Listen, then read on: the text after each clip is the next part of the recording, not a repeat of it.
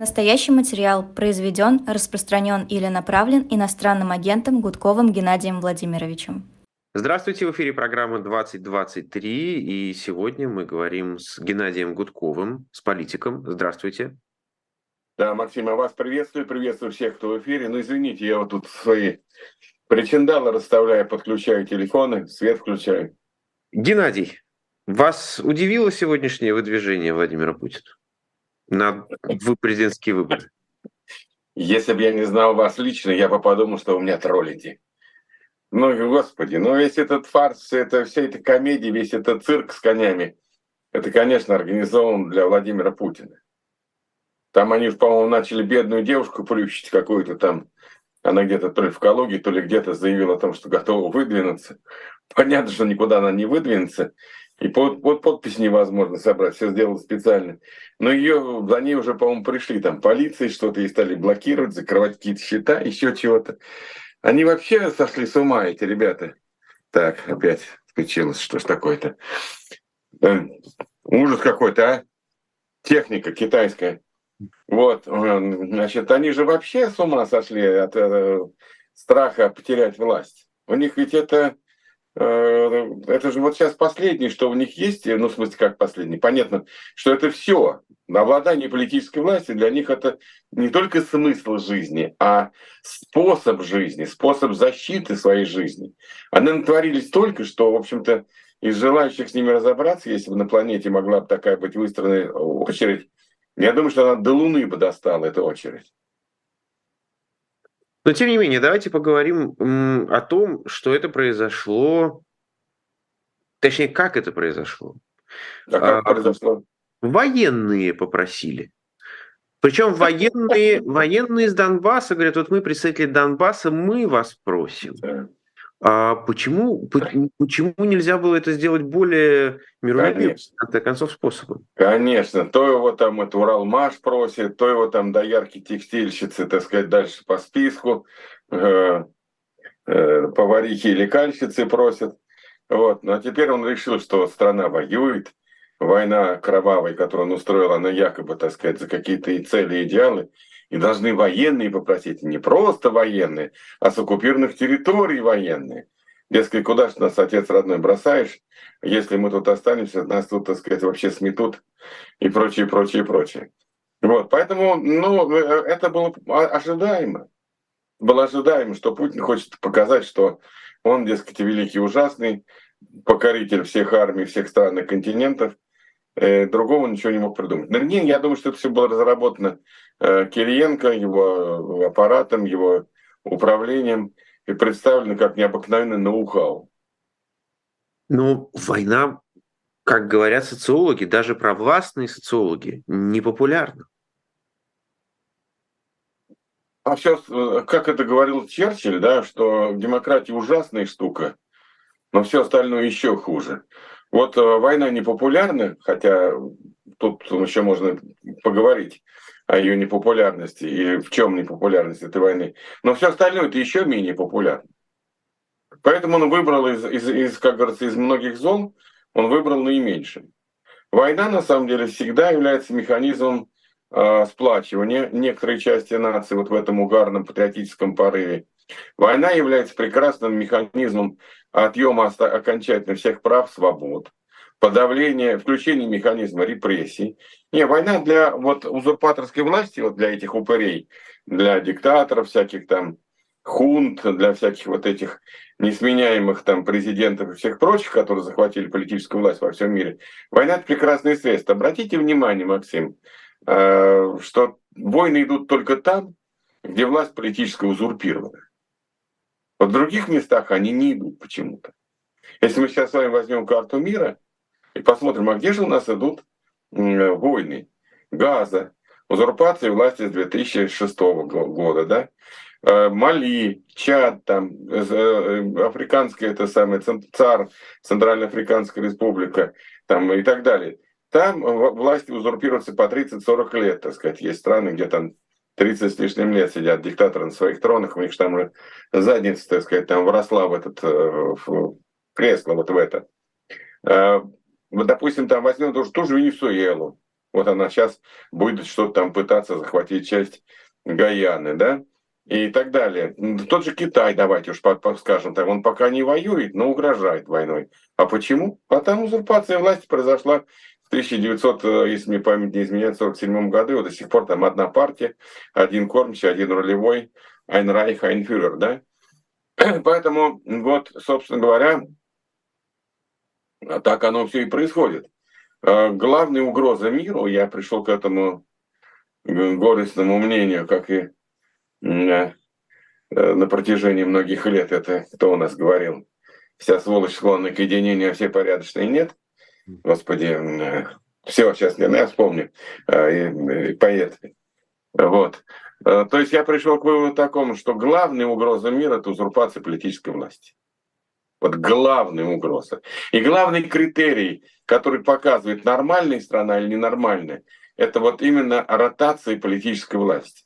В странах, где власть меняется политическая, это нормальный цивилизованный процесс. Эти страны не представляют собой угрозы, они являются двигателем прогресса, наиболее развитые во всех отношениях, дают лучшие стандарты жизненных условий своим гражданам и так далее и тому подобное. Там, где мы наблюдаем обратную картину, мы с вами видим нищету, мы с вами видим э, э, беспро, безнадегу для населения, мы с вами видим сплошные войны, конфликты, осажденные крепости и так далее, тому подобное, репрессии и прочее, прочее, прочее. Вот основной критерий сейчас, который мир должен, э, как бы так сказать, основной критерий вот цивилизованности и нормальности вот критерий цивилизованности, нормальности – это регулярная смена политической власти.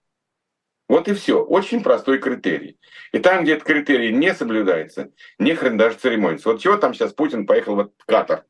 Э, не Катар, в Объединенный Арабский Эмират. Ну, Эмираты, потом, потом в Саудовскую Аравию. Да, да. Что показали эти э, страны? Что они э, сами э, стоят на пути реакции, что они поддерживают упырей всяких кровавых, которые ведут кровавые войны. То есть таким образом они за тирании, за подавление прав свобод, за совершение преступлений, в которых Путин абсолютно обоснованно обвиняется Международным уголовным судом, за войну, за уничтожение человечества. Вот и все. Что там они показывают, как они там встречают? Что ему встречать? Но ему понятно прошвырнуться, показать, что он не в международной изоляции. Он подзасиделся в бункере, уже говорят, что он в холодильнике лежит, и его, так сказать, время от времени оттаивает, чтобы он там какое-то совещание провел. Вот. Ну а эти-то что показывают? Что мы против всего мира. Мы будем вам мстить. Мы будем вам мстить за свободу, мы вам будем мстить за права человека, мы будем вам мстить за прогресс, потому что мы к этому не готовы. Мы не готовы отдать политическую власть. Это наше средство обогащения, превращение нашей жизни в э, сказку Шахерезады, и хрен с вами, как там вы все остальные живете. А если вы нам будете мешать, мы еще вам войну объявим. Все. Критерий нормальности и цивилизованности один только один. Регулярная сменяемость политической власти. Точка. Но тем не менее, с тем же Катаром или, возьмем ближе, с Азербайджаном, все дружат по дуре. А что, с Гитлером, а, а что, с Гитлером не дружили? Да тут не дурь, тут, тут а с Гитлером не дружили? Стоп, стоп, стоп, стоп. А Нет, с Муссолини дружили? Газ, выгодная торговля, вот что. Ну и что, что выгодная торговля? А чем это потом выгодная торговля оборачивается? Муссолини в Италии, Франко в Испании, Гитлер в Германии. Что получили из этого коктейля? 110 миллионов трупов. И примерно в три раза больше раненых покалеченных. Нормальная цена?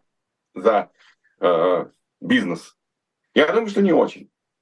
Вообще война это ничем не окупается. Вот на самом деле. Уже все эти экономисты наши нормальные, ну тоже Дмитрий Некрас, позовите его в эфир, он много чего интересного вам расскажет.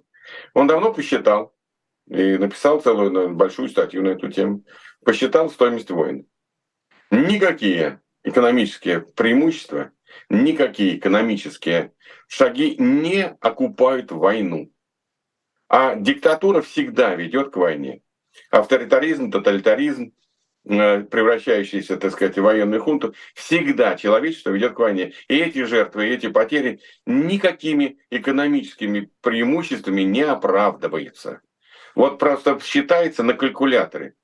Вот берешь калькулятор, так сказать, там побольше только нужно, чтобы 16 э, знаков было там после запятой, и все спокойно считаешь.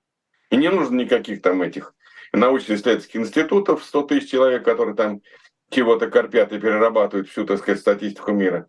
Берешь и считаешь. Поэтому э, то, что сейчас показывает арабский мир, показывает, что они на стороне зла. Вот они показывают, что мы такие же. Только мы пока не воюем. Но если чего, мы готовы уничтожить столько, сколько надо людей, чтобы сохранить свою власть. Все, вот что они показывают. И нехрен к ним относиться как к цивилизованным странам. Что извините меня за такое жесткое э, формулирование проблемы. Нехрен считать их цивилизованными странами. Если у них сидят там э, десятилетиями короли, шейхи, хрен знает кто еще, какие же они цивилизованные страны? Это архаизм, это мракобесие, это прошлый век, даже позапрошлый. Это ничего хорошего из этого не выйдет. Поэтому и мы видим, кто под, под, э, разжигает конфликт в Газа. Что, Газа суб... Э, Хамас субъектная? Да ни хрена она не субъектная. Это инструмент чьей-то воли. А чьей-то воли? Опять мы видим вот эти диктатуры. Иран, Катар. Я не исключаю, что там и другие арабские режимы. Вот это инструмент их. Они финансируют, вооружают, готовят, натравливают, прикрываются исламом. Э, во что превратили реакционное государство ислам? В реакционнейшее учение. В орудие э, и прикрытие идеологическое терроризма мирового. Сам по себе ислам, э, ну как любая религия, не может нести в себе этот смысл разрушения человечества, убиения себе подобных. Это уже применение ислама, это, ислама, это уже его трактовки, это уже его формулировки, это использование его для удерживания народа в стойле и оболванивания э, их, его мозгов. Я очень много наезжал на ислам, уж извините там за прямоту. И говорил, что вам нужна, ребята, э, реформация. Я задавал муфти неудобные вопросы. Какого хрена вы все молчите, когда происходят теракты? Вы что, согласны, что ли, что ваша идеология религиозная, ваше учение, ваша э, вера используется для кровавых дел? Почему вы молчите? Ну, после моей критики кое-кто там начал что-то вякать, типа там, а мы вот против, а мы это отмежевываемся. Я говорю, если бы христиане совершали под знаменем Христа такие преступления, неужели бы там Папа Римский молчал или другие, так сказать, там э, высокопоставленные священнослужители, ну, как бы иерархи церкви? Нет, не молчали бы, а вы молчите.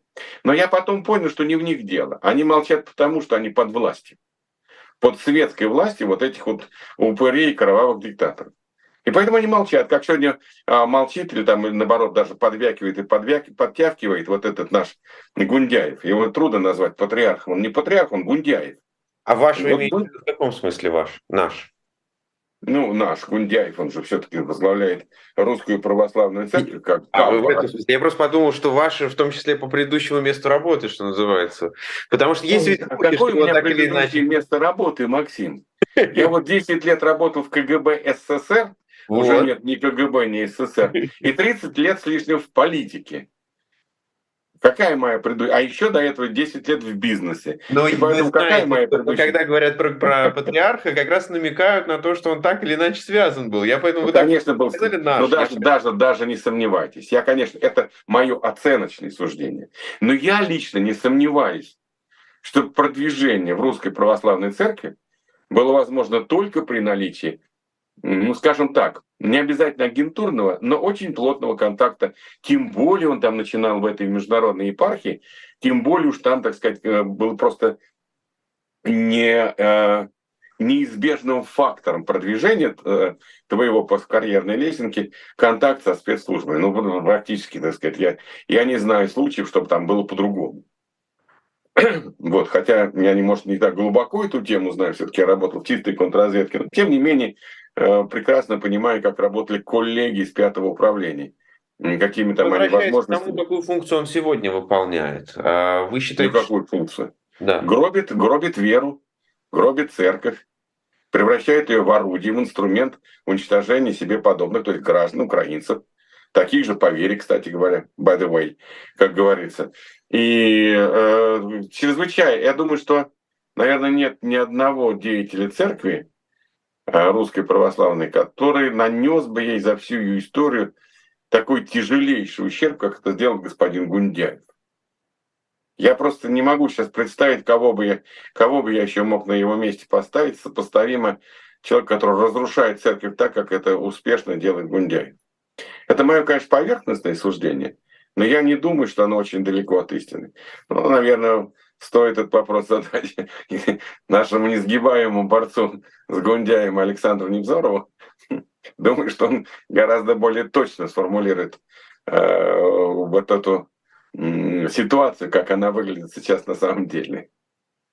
Но возвращаясь э, к все-таки да, к тому, как воспринимают Владимира Путина сейчас и вообще Российскую э, Федерацию в мире, вы согласны с тем, что все-таки весы, если не качнулись в его сторону, то, по крайней мере, выровнялись. Если раньше вот перевес был в сторону противников того, что делал Путин, то сегодня это уже не такая страшная, давящая на него э, величина. Нет, ну давайте мы разделим, разделим этот вопрос на две части. Первое, если мы говорим о чаше весов, куда она там качнулась, эта чаша, выровнялась, не выровнялась, мы, наверное, с вами в первую очередь имеем в виду ситуацию на фронте. Ну, связанную с... и все, что с этим связано. Тут да, тут, к сожалению, чаша весов качнулась, она выровнялась, и мы видим, что те ожидаемые успехи украинских вооруженных сил не случились, не произошли. Э, нельзя сказать, что Путин выиграл, но он пока еще не проиграл. И это печально, безусловно. Но если мы говорим об отношении к Путину, то тут никаких э, глобальных изменений не произошло. Но если не считать победу Фица и его, так сказать, э, тупую популистскую риторику, направленную, так сказать, на давайте разговаривать с Путиным и с Россией. По-моему, кроме за это время произошли тоже и другие явления. Ну, например, если раньше у Путина была поддержка, предположим, в Северной Македонии, так называемой, да, то ее сейчас нет. Если у Путина раньше была большая поддержка в, ее, в Сербии, ее сейчас такой уже нет. Если у него раньше была больше поддержка в Болгарии, то такого сейчас уже тоже нет. И поэтому нельзя сказать, что вот в отношении к Путину политическому, в формировании, скажем так, отношений к нему Э, со стороны демократических ведущих ключевых стран мира произошли какие-то сдвиги. Нет. Наоборот, я даже сказал бы, что часть политического истеблишмента, особенно в Соединенных Штатах Америки, несмотря вот сейчас на эти все э, игры вокруг закона о границе, там, о том, что нужно воздвигнуть стену, так сказать, велик, вторую великую китайскую, или же, вернее, американскую стену, невзирая даже на эти перипетии, э, в американском истеблишменте, на мой взгляд, формируется правильная точка зрения, что э, это война э, глобальная, война вот этих вот самых а, демократий, стран демократии, со странами авторитарными, тоталитарными. И проигрывать войну никто не имеет права. Если мы не хотим там десятки э, конфликтов, подобных как э, который развязал, там сказать, этот самый Хамас в Газе, если мы не хотим, чтобы это разрасталось по всему миру явление такое, мы должны здесь побеждать общими усилиями. То есть ничего не поменялось в этом смысле. Путина по-прежнему не видит в качестве, так сказать, фигуры будущего политической. Совершенно очевидно. И я думаю, что когда будет возможность, сделают все, возможно, все для того, чтобы Украина победила. Хотя я понимаю, есть и уныние, и апатия, и разочарование, и эмоции, и, да, и совершенно безумная дискриминация всех россиян по принципу гражданства и национальности. Давайте об этом говорить откровенно и честно. Развязана кампания дискриминационная по всему миру в отношении всех россиян, вне зависимости от их взглядов, политических убеждений, происхождений, э, нахождения, так сказать, за рубежом, или там, и, так сказать, когда они выехали из России и так далее. Мы это видим. Это глупые компании, которые помогают Путину ну, что же тут? Тут э, вина, я считаю, что вот этих эмоций, которые выплескиваются через край, эмоции заменяют здравый смысл и разум. Вот, а так, если мы говорим, изменилось Геннадий, вот смотрите, Путина, даже, нет, даже, даже, изменилось. Факт, даже факт того, что Путин летает так далеко, а, Раньше он летал только в страны, которые граничили э, с Россией. В принципе, как нам говорили журналисты-расследователи, старался не летать потому что просто боялся. Ну, подождите, он, он в Китай гонял. Да, но Китай граничит с Россией, он, мог, он пролетел по, по территории России и только пересек. А тут он уже, он прилетает в страну, на секундочку, где американские военные базы стоят. И не боится. Ну, на самом деле, конечно, никто же не будет его сбивать, потому что это риск ядерной войны. Он же не может не понимать этого, что никто не пойдет из приличных, серьезных, так сказать, стран на такой риск. Ни одна страна, НАТО, Соединенные Штаты Америки, Британия, никто этого делать не будет. Тут-то все понятно. Другое дело, может опасаться какой-то неконтролируемой ситуации. да. Вот. Ну, немножко осмелел. Сидя в бункере, подзасиделся. Но не все время в Киргизию гонять. Э, можно куда-то прошвырнуться там чуть дальше.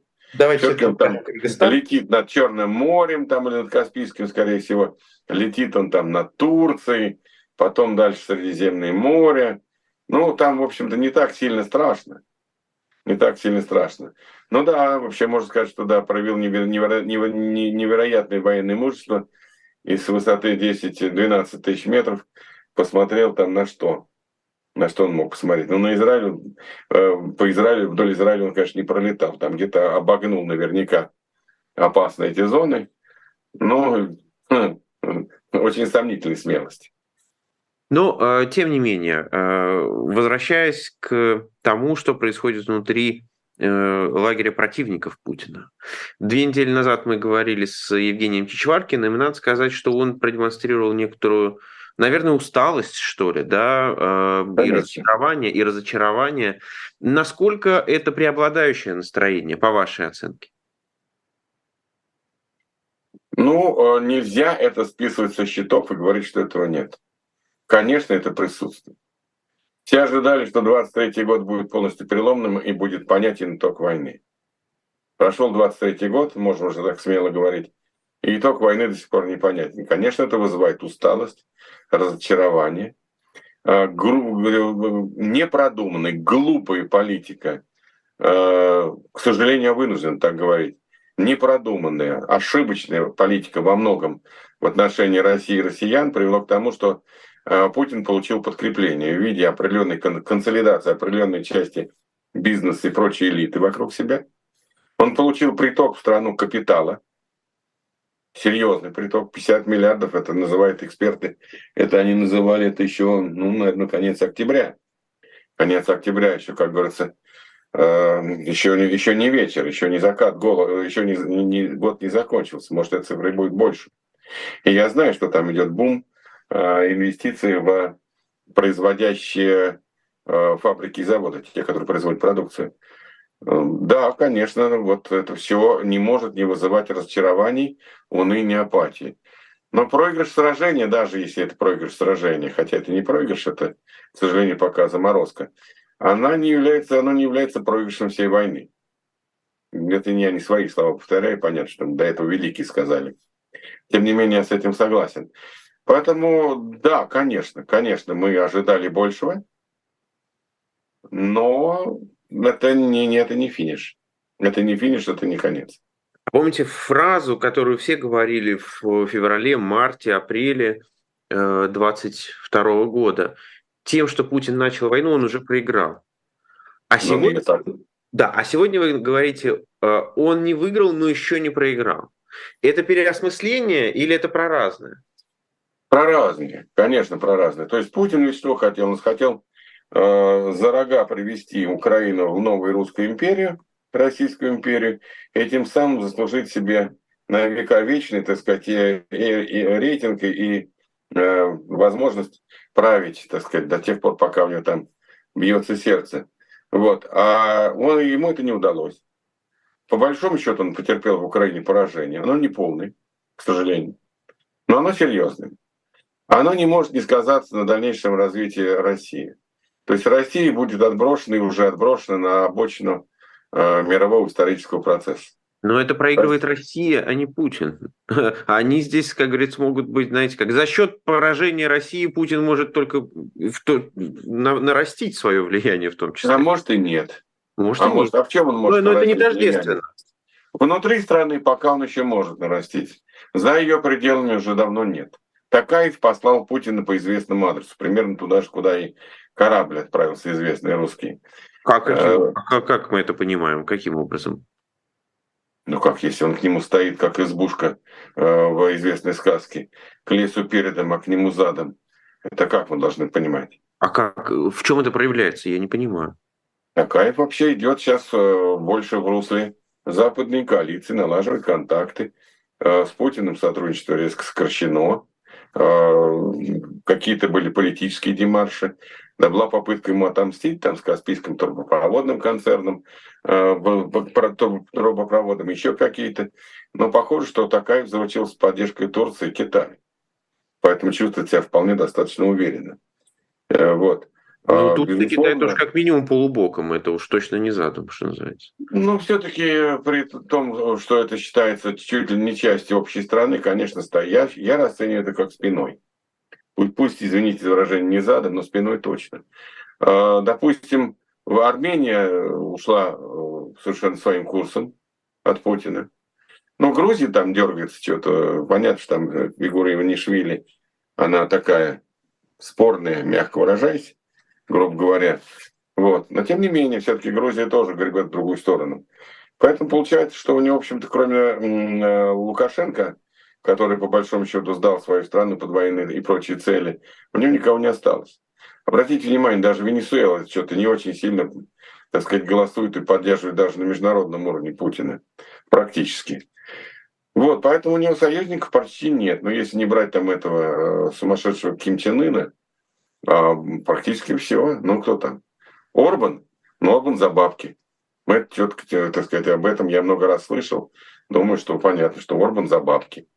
Орбан вообще все за бабки делает. Он с, с, Европе, с Европейским Союзом все время торгуется э, и пытается здесь еще и торговаться э, значит, поддержкой или не поддержкой Путина. Поэтому Путин находится по большому счету ну, достаточно серьезной международной изоляции. Поэтому для него там прошвырнуться в Арабские Объединенные Эмираты и потом заскочить э, в Саудовскую Аравию, это уже почти прям как путешествие Магеллана кругосветное по значимости для, для его собственной личной жизни, так сказать, ощущений. Не, я бы не сказал, что у него там как-то сильно дела хорошо идут. И влияние его в мире точно никакое, а, кроме если мы не берем лагерь от э, вот этих отмороженных режимов. А с точки зрения, допустим, внутренней, ну да, пока ему удается удерживать власть, да, пока там все подавлены, подмяты, но все же ждут развязки. Как вот люди говорят, которые приезжают из России, наши люди. Они говорят, все говорят, ну блин, ну что-то же должно произойти. Тут главное такое настроение в России. Ну что-то должно произойти. А что должно произойти? Вот они чего-то ждут. А потом они устанут ждать, а потом они будут что-то думать, а потом они что-то начнут делать. Поэтому я-то в этом смысле как раз оптимист. Хм. Я больше оптимист, чем Женя Чичваркин. Женя, конечно, очень много делал э, действительно там реального и для Украины, и возил. И продолжает делать. Гуманитарную помощь продолжает, да, как может. Видимо, он действительно просто, ну, такая вот усталость. Ну, тут еще надо понимать еще очень важный момент. Я думаю, что на этом канале мы с вами можем говорить. Но украинцы сами запутались в этой войне. Э, мы же с вами понимаем, что два года война идет, а диалогом между российскими демократическими силами, как там угодно нас называйте, и украинским политическим истеблишментом э, нет никаких. Они стали только хуже за это время. Вместо того, чтобы объединять усилия, прорабатывать общие шаги и меры, направленные на ослабление путинского режима, на помощь в ведении войны, на ускорение ее завершения, мы видим позицию такую, типа, мы а мы на вас на всех в обиде. И мы с вами ни с кем разговаривать не будем. Ну, не разговаривайте. Тогда не обижайтесь, что санкции не работают. Тогда не обижайтесь, что Путин поднял, так сказать, там каким-то образом производство военно-промышленного комплекса, что он как-то находит возможности обходить санкции. Как, это связано, то, что у вас не получилось найти общего языка, а при этом санкции... Простите, простите, не у нас не у вас, э, в смысле не у нас, а у нас всех вместе не получилось. Ну, вы знаете, я как раз могу сказать, что, может быть, у политических сил это получилось не так, но медийно мы Очень работаем с украинскими коллегами. Медийно мы тоже работаем Тогда, с украинскими ну, коллегами. Да. Уж извините, я как раз там, может быть, там грубовато сказано, но не вылезаю с эфиров украинских каналов. Ну, это Я значит, это что... делают совершенно осознанно, потому что идет война, и не имею права никому То есть вы говорите именно тогда не со стыковки именно политических э, каких-то фигур или, или, или Каких фигур? Вообще нет политического процесса. Вообще нет. Я вот, вот сумею в этом эфире утверждать. У нас нет никаких отношений с политиками Украины. Точка. Никаких. Это при всем том, что у нас общий враг. При всем том, что мы понимаем эффективность, неэффективность тех мер. Причем мы знаем ситуацию внутри. Мы понимаем глубже процесс, который там происходит. Э, Вот. И мы могли бы много чего помочь друг другу. Но этого диалога нет, это вина не наша. Мы его много раз предлагали начинать. Много раз предлагали начинать. А как вам отказывают? Как, как это проявляется? Просто игнорируют? Ну, говорят, не время. Ну, типа, еще время не пришло. А сейчас уж даже ничего не говорят. Потому что сейчас ситуация дошла до такой степени, чтобы нам, чтобы поговорить с украинскими политиками, видимо, потребуются серьезные посредники. И недаром же мы обратились к руководству ПАСЕ, и вот к ее президенту Тине Коксу, я эту тему уже озвучил несколько раз, что, ребята, возьмите хотя бы парламентская ассамблея и Совет Европы. Ну, организуйте там посредническую, так сказать, функцию, возьмите на себя посредническую функцию, организуйте политический диалог между нами и Геннадий. А вы им зачем? Мы им не нужны? Не знаю. Ну вот как вы Ну. думаете, что- а что вы им можете дать? Вот они сейчас вот как бы Да до хрена всего. на этой войне. Чем? Да всем. Созданием русского корпуса, деньгами. Мы знаем, где взять деньги. Мы знаем, что сделать с э, э, контрпропагандой, контрпропагандой. Мы знаем, какие санкции работают, какие нет. Мы знаем пути, какие, какими пользуется, так сказать, там режим для обхода всяких ограничений и прочего. Много чего знаем. Но нам поделиться не с кем. И то, что Запад сейчас начал диалог с нами, это как раз вот то понимание, что они хотят точнее осознавать, что вообще нужно делать. Они хотят знать больше. Они хотят понимать нашу позицию. Они хотят э, какую задум, они начинают задумываться о том, что будет после войны, что каков, в общем-то, э, какая будет конфигурация в России. Нет, никто не думает об этом. Ну, Каспаров говорит правильно, что нет никакой стратегии у Запада по России. Что делаем? Окружаем Россию рвами, запускаем крокодилов по рецепту Бабченко. Где эти будут крокодилы, где будут эти рвы, где будут заборы, я это примерно знаю. Не хочется сейчас э, время терять. Я, бы объяснил, где они будут через очень короткое время. Ну, крокодил, конечно, полезная штука. Хорошие сумки, говорят, делают из них. И вроде мясо неплохое. Поэтому какой план-то? Что делаем с Россией? Накрываем медным тазом? Ну, хотел бы посмотреть на таких товарищей, которые хотят накрыть медным тазом 17 миллионов квадратных километров с непонятным населением, 6 тысячами ядерных боеголовок. И где такой-то медный таз они найдут? Это первое. Второе. Я, я все время говорю, что, ребята, без демократизации России никакого ни мира не будет, ни безопасности вам, ни развития, ничего не будет. Забудьте. Путин начнет сразу если он сейчас выйдет сухим, относительно сухим, не проигравшим из войны с Украиной, он начнет сейчас э, Казахстан, Армения, Грузия, Молдова, ну дальше доберется до Прибалтики, до стран Балтии, как сейчас принято говорить. И пошло-поехало. Она к вам вернется, война, только еще более озверелом и ужасном виде. Вернется. Ну, Хотите дать Путину выиграть?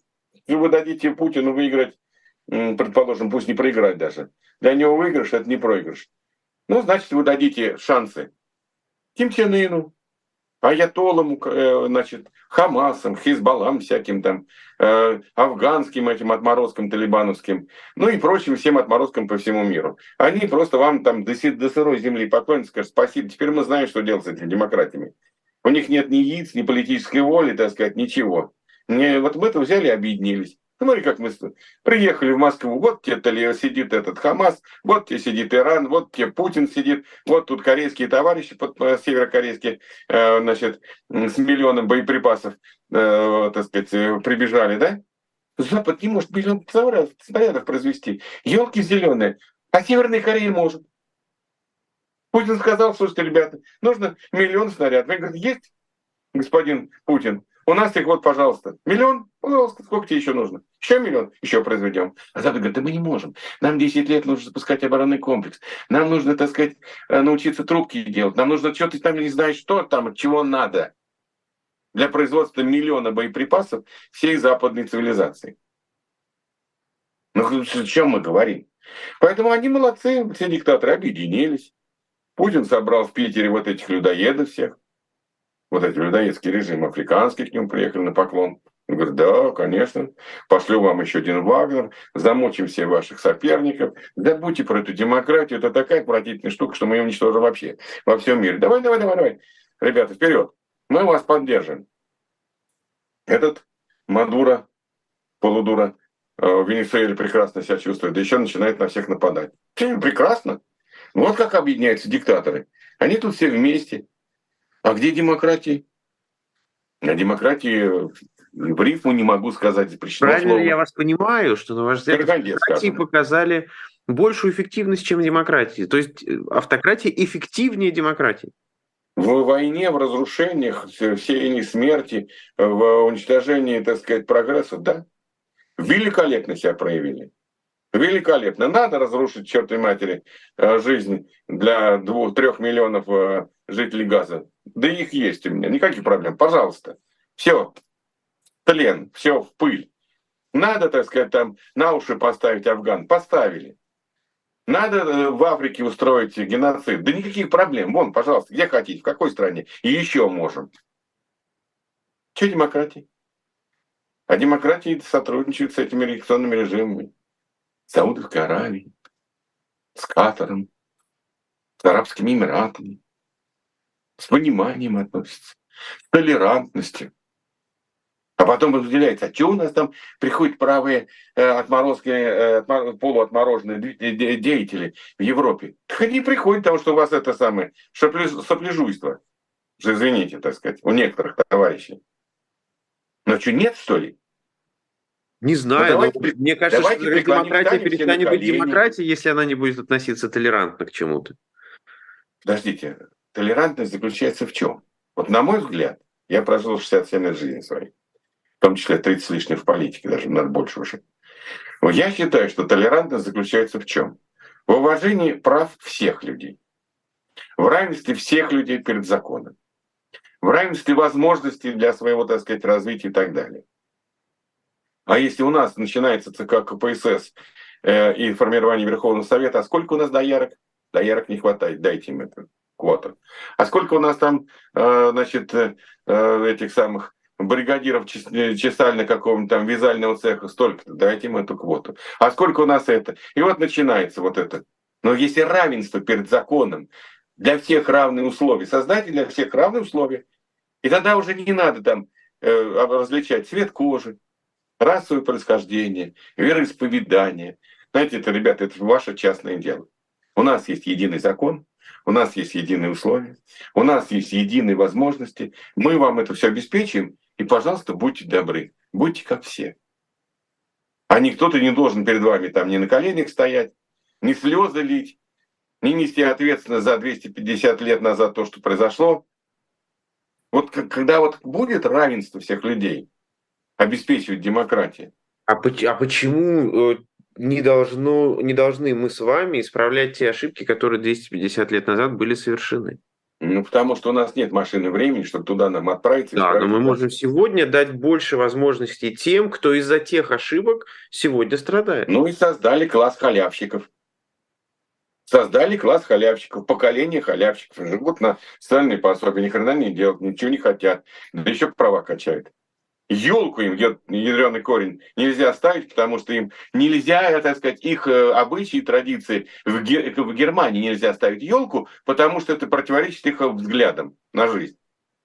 Ребята, а вы не хотите вы поехать туда с этими взглядами, откуда вы приехали, и где вас елки э, вызывают у вас там э, рождественские елки вызывают у вас раздражение такое? Может, вы туда поедете? Нет? А почему тогда вы сидите на этих пособиях? А какого Знаете, хрена вы я, я, я был на рождественской ярмарке в Германии, там так много людей разных национальностей. Я да, раз, да. Раз, вот, раз, вот с этими людьми да? no problem. Вот с этими людьми no problem. Которые люди говорят, да, мы граждане этой страны, мы признаем законы, мы такие же, как и все, Мы не требуем себе никаких привилегий, мы не требуем, чтобы перед нами стояли на колени, мы не требуем ничего, мы такие же граждане, и мы несем ответственность за свою страну, и мы готовы ради ее блага работать и трудиться, и создавать еще лучшие условия. Таких людей я очень люблю. Им для меня не имеет значения ни национальность, ни цвет кожи, ни в кого он верит или не верит ни в кого. Вообще никакого не имеет значения. Но когда я вижу вот эти вот перекосы, они только приводят э, к серьезным э, настроениям, э, и мы видим свою... Давайте так вот, по-честному. Вот сейчас будут выборы, были бы выборы сегодня, вот следующий выходной. Победила бы Лепен. Это в лучшем случае. Еще Лепен цивилизованный политик. Вы имеете в виду во Франции? А, ну, я имею в виду Францию, да. Вот завтра будет выбор, выиграет Лепен. Причем Лепен, еще раз подчеркиваю, это не самый худший вариант. Вот посмотрите, что там сейчас в Америке. Давайте просто напомним, что на предыдущие выборы выяснилось, э, что часть листовок у нее была с Путиным, но тут началась война и пришлось э, ей... Такие же листовки, Максим, давайте, давайте уж не, не будем замалчивать другие факты. И кредитик она получала от Путина. Да. да. Там на несколько, так сказать, э, приличных, хороших миллиончиков, уж не помню, что, евро, долларов, ну, неважно. Ну, что там говорить. Но есть какие-то отношения особые с кремлевским диктатором который развязал кровавую войну, унесшую уже жизни там сотен тысяч людей. Ну что, что, нет? Не так?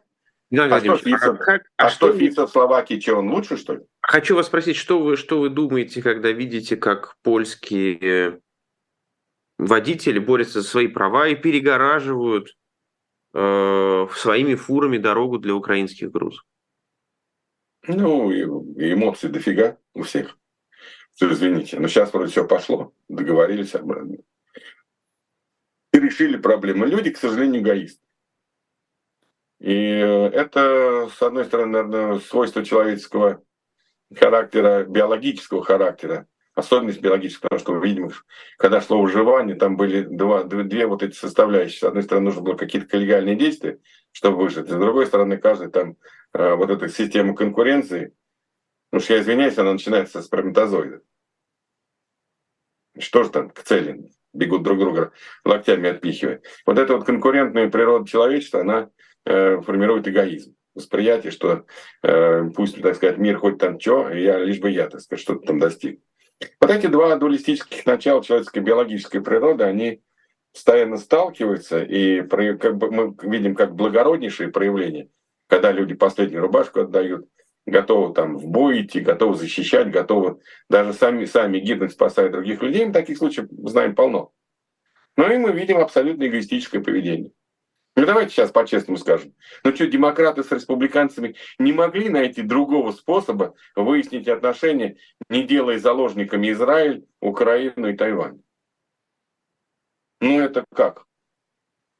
Но вот надо обязательно республиканцам сейчас поставить ультиматум перед демократами, что если вы, козлы, нам не дадите построить стенку с Мексикой, мы вам заблокируем законы, хотя мы поддерживаем борьбу Украины, мы поддерживаем борьбу Израиля, мы всей душой, так сказать, с демократическим Тайванем, но ни хрена денег вам не дадим. А вы нам должны пойти на уступки, и мы должны решить свои избирательные цели. Когда вы сдрогнете и дадите нам построить стенку с Мексикой, нас избиратель вместо вас изберет в следующий срок.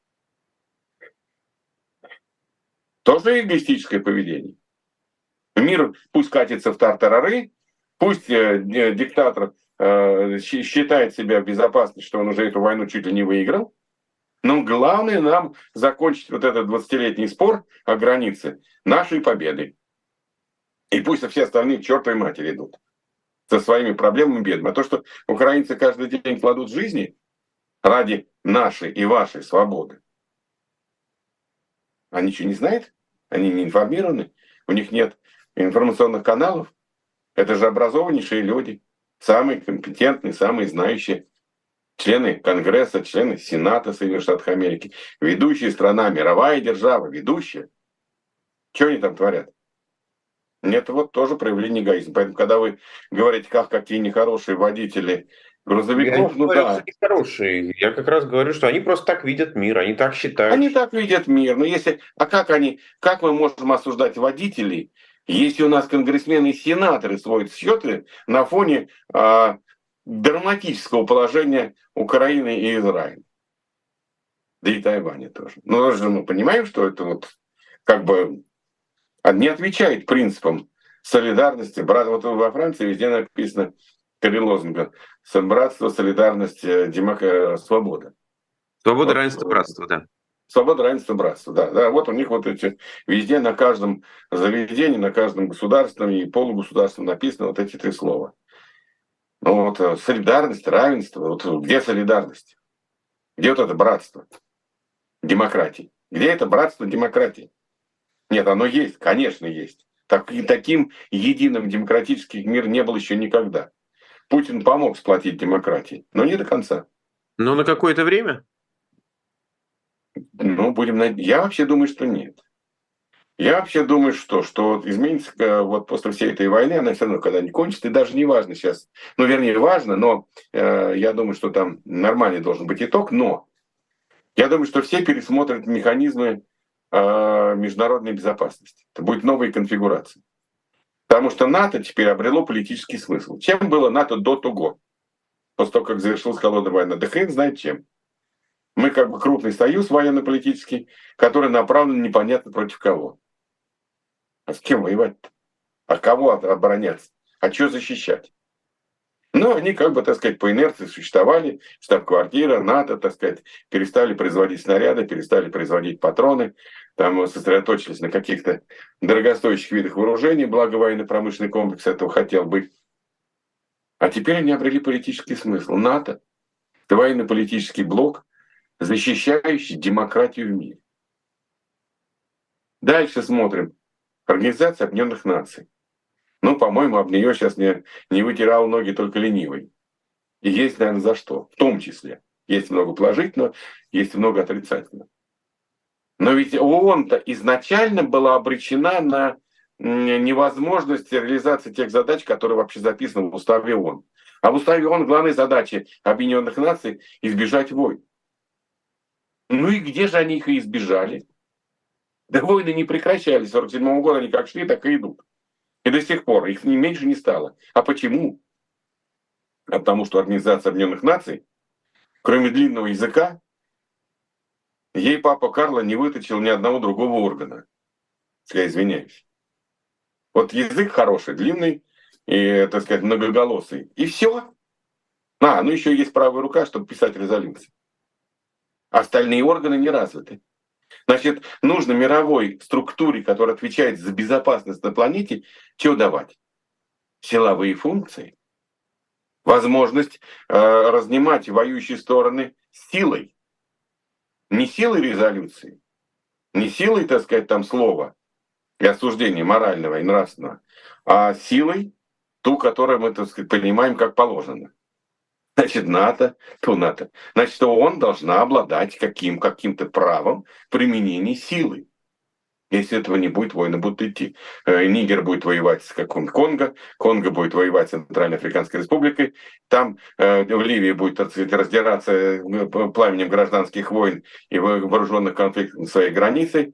Там ведь, посмотрите, там, где вот эти страны, там же не прекращаются конфликты. Мы берем сейчас любую африканскую страну, ну почти любую. Кто знает, что идет война в Марокко сто лет уже? Да никто не знает. А там она идет. И если мы сейчас возьмем по всей карте, пройдем той же Африки, хотя не только Африки, да и в Азии тоже посмотрите, что творится. Поэтому, конечно, я считаю, что после вот всего того, что мы прошли, и Украины, и газа, и так далее, мир должен выработать новую концепцию мировой безопасности.